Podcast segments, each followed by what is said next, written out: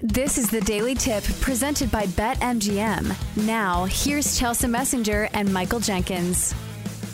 We need to get to Mark Drumheller, betting analyst for Yahoo Sportsbook, also host of BetQL, you and the action. Follow him on Twitter at X underscore Drumheller. Mark, good morning to you. It is a Monday. Let me reiterate that. Great to have you here on the show. Before we get into maybe these specific matchups in the final four, what is maybe a big takeaway or two that has sort of stood out to you when you look at what we've seen over the past few weeks?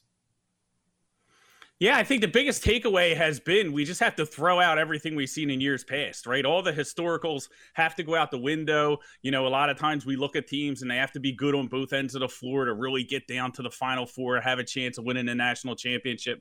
And that just hasn't been the case. And, you know, some of the teams that maybe have had some weaknesses coming in, like you look at, you know, Miami, obviously their defense was a big uh, talking point, um, you know, have really you know, ramped up their effort and and made big strides there. You know, you look at the end of that game against Texas, and um, Texas was the team settling for jumpers. Miami was the team getting rebounds. So um, it's been fun. It's been exciting. Listen, you're not the only one with your mind in a pretzel. I think March Madness does this to everybody. So, um, yeah. you know, I feel like I don't know what day it is half the time either, but, uh, you know, we're going to keep moving forward till we get this thing done. Yeah. So, as somebody who is in the line of work of prognosticating, how do you approach this year when we see so many regular season metrics and numbers just completely thrown out the window? Yeah, so you to me personally, like I've been pr- pretty much since round one, like after I saw the initial chaos and going into the year, we were like, hey, this could be a year like no other, right? And it's funny because I took the opposite approach of my bracket. I was like, oh, they're saying this year's supposed to be wide open. I'm going to go a little chalky in my bracket, right? That didn't work, right? Good news is I could throw that out and not worry about it really early and kind of focus in on, you know, the betting aspects. And with that, I was just kind of trying to handicap the games game by game, looking at the individual matchups, you know, looking at which team had the coaching advantage, which team has the leadership advantage, like more veteran experience, you know, on their team. I, you know, I think certain matchups kind of, you know, that plays out big. And, and, you know, we've seen it, you know, like Larrañaga is a guy who, you know, got Miami pretty far last year. It has experience in getting teams to kind of overachieve in this situation. Um, and you know, you look at FAU and, and Dusty, uh, Dustin May, and you know what they're doing over there is incredible. So I, I think all that kind of plays into it. But it's almost like from a betting perspective, you just have to look at it from a game by game basis. You know, try not to get too you know, wrapped up into the highlights, the no look passes, and, and, all that stuff that we're seeing, and just look at how these two teams can compete against each other on the floor and whether they have, you know, history of playing this style of team that's kind of in front of them. I think we saw that with Creighton and San Diego State. You know, Creighton ran into, you know, a defense that they weren't accustomed to playing with, and they shot like two for 18 from three point range. So they, you know, they didn't like that, you know? So, uh, you know, those types of things is, is kind of what I've been looking at. Mark, when you look at Florida Atlantic in particular, which is obviously a great story, and they're only a point and a half dog to San Diego State. But could the Owls really win this thing? Like in a week, could we be back or getting ready for a Monday night showdown? Could we be talking about how Florida Atlantic is the national champion? Uh, I think we could. I mean, I, I think it's a little bit more likely than people still think.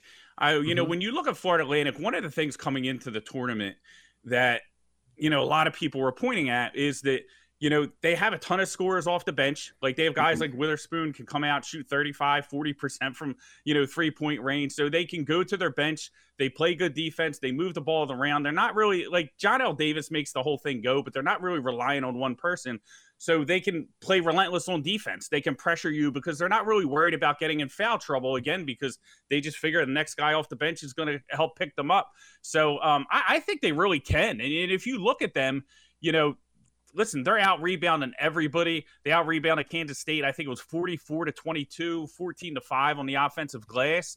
Uh, you know, they have Goldin, big guy in the middle that can kind of match up um, you know, in in the finals against you know Omier or uh, you know uh, obviously you know Sanogo, no one really matches up with, but it gives them a fighting chance. And you know, I, I think I think they can. I mean, you look at this this game here, you know, in their upcoming game, and I, I think that they're they're a live dog. You know, getting to two points. Um, I, I, think there's not a reason against San Diego State. You know, it's it's two tough teams, but where Florida Atlantic has the advantage here is that they have multiple scores, multiple guys that can get to the bucket, drive to the lane, and you know we saw Matt Bradley struggle, San Diego State being able to overcome that but they're going to have to score points here against Florida Atlantic. And they're a team that just kind of keeps coming at you.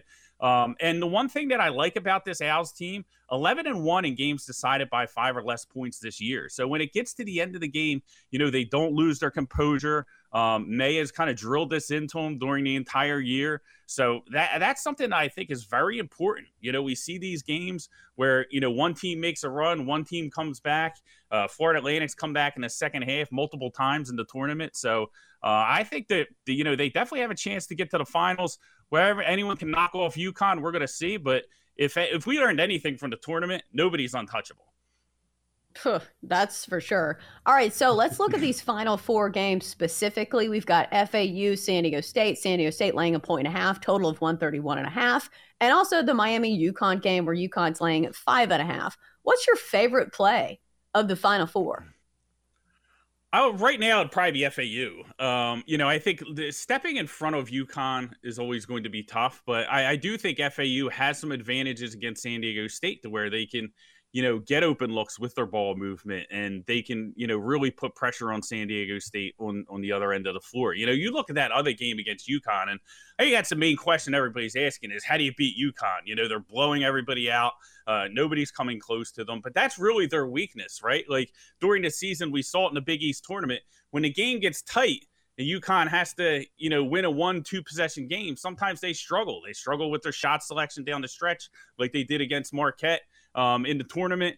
And you know the the thing is, is with this tournament is we haven't seen it, them get there. They've been able to win by margin every single week. Is that going to be continue against you know a Miami team that put up 51 points against one of the best defenses in the country in the nation in the second half yesterday you know um, I, I, don't know but if it does like to beat UConn miami's going to have to probably you know they're going to have to get UConn's bigs in foul trouble, or not even their bigs. Like even if they can get like Andre Jackson and, and Clingan in foul trouble, I think those getting those secondary pieces will help. So they're going to have to attack the rim. They're going to have to draw contact. They can't just sit there and try and you know shoot from the perimeter all game uh, because that's how you beat UConn. Is you get some of those you know depth pieces that they have that are so important off the floor. You know, you're not going to beat them straight up. So you kind of have to get those guys in foul trouble. And if their guards can attack the rim, you know, draw contact from, you know, Andre Jackson, even Jordan Hawkins, who's been a monster. I think he's shooting over 50% from three point range in the tournament.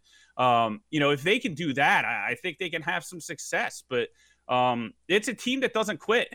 And, and I think that's really what everybody's waiting for. They know that UConn is the best team in the country, but they haven't seen them win in a tight competitive game yet. And how they're going to react when that happens is is really the, the main thing that everyone's going to be watching. We're talking with Mark Drumheller, a betting analyst for Yahoo Sportsbook. You can check him out as host of BetQLU in the action as well. Mark, you mentioned coaching and how important it is this time of year, and it, and it certainly is. When you're handicapping these games, and each coach can make a strong case for why they're in this spot, how do you put that into which side or total that you choose? Yeah, it's you have to look at it like uh, you know the coaching advantage and you know the team's ability to handle adversity. You know, do they have you know a lot of players with experience on the team? Have they handled adversity well during the year? You know, all those things you, know, you have to look at because in, in, a tournament like this, when you're playing, you have to win six straight games against you know the top teams in the country, um, teams that you haven't played before. You know, you're going to be down at times. You know, like like mm-hmm. we look like Florida Atlantic was down, San Diego State has been down, everybody's been down, but UConn, uh, Miami, obviously the big comeback yesterday, and just being able to kind of like refocus, like you know, one of the things I thought was most most impressive about Miami yesterday is is that you know they got down and they took Omier out. They didn't want to get him in foul trouble. You know, they moved Jordan Miller to the middle, and that kind of sparked their run. Like they played smaller, um, but you know, moving those chess pieces and kind of figuring out like what's going to work for your team um, on the fly, you know, with your rotations is a huge part of it. I thought Larrañaga did a great job in keeping you know Omier out of foul trouble towards the end of the game. He sat him early at the end of the half, you know, which kind of helped Texas get out to that big lead. Um, and then he got him back in there the second half. But when he took him out, you know, playing Miller underneath, um, I think that you know it worked well, and that's kind of what started to spark the comeback. So I think coaching, you know, makes a huge difference. Now the, the challenge is, is you know, we're down to the final four teams, and all these guys have great coaches, right? I know Hurley gets a bad rap in UConn, and I've been a little rough on him mm-hmm. because some of the questionable things that happen late in games with them. But um, you know, all these guys just have tremendous coaches that done a tremendous job to get them there. Uh, so that's going to be the fun part of it, but it definitely plays a factor. All right, so only a couple of minutes left, so we got to keep it kind of tight. But looking at mm-hmm. the futures market right now, UConn, of course, the favorite at minus 125, San Diego State plus 360, Miami 5 to 1, FAU 6 to 1. We were talking about how wide open this tournament has been. Does that mean you should play a team with longer odds when you're picking an outright winner?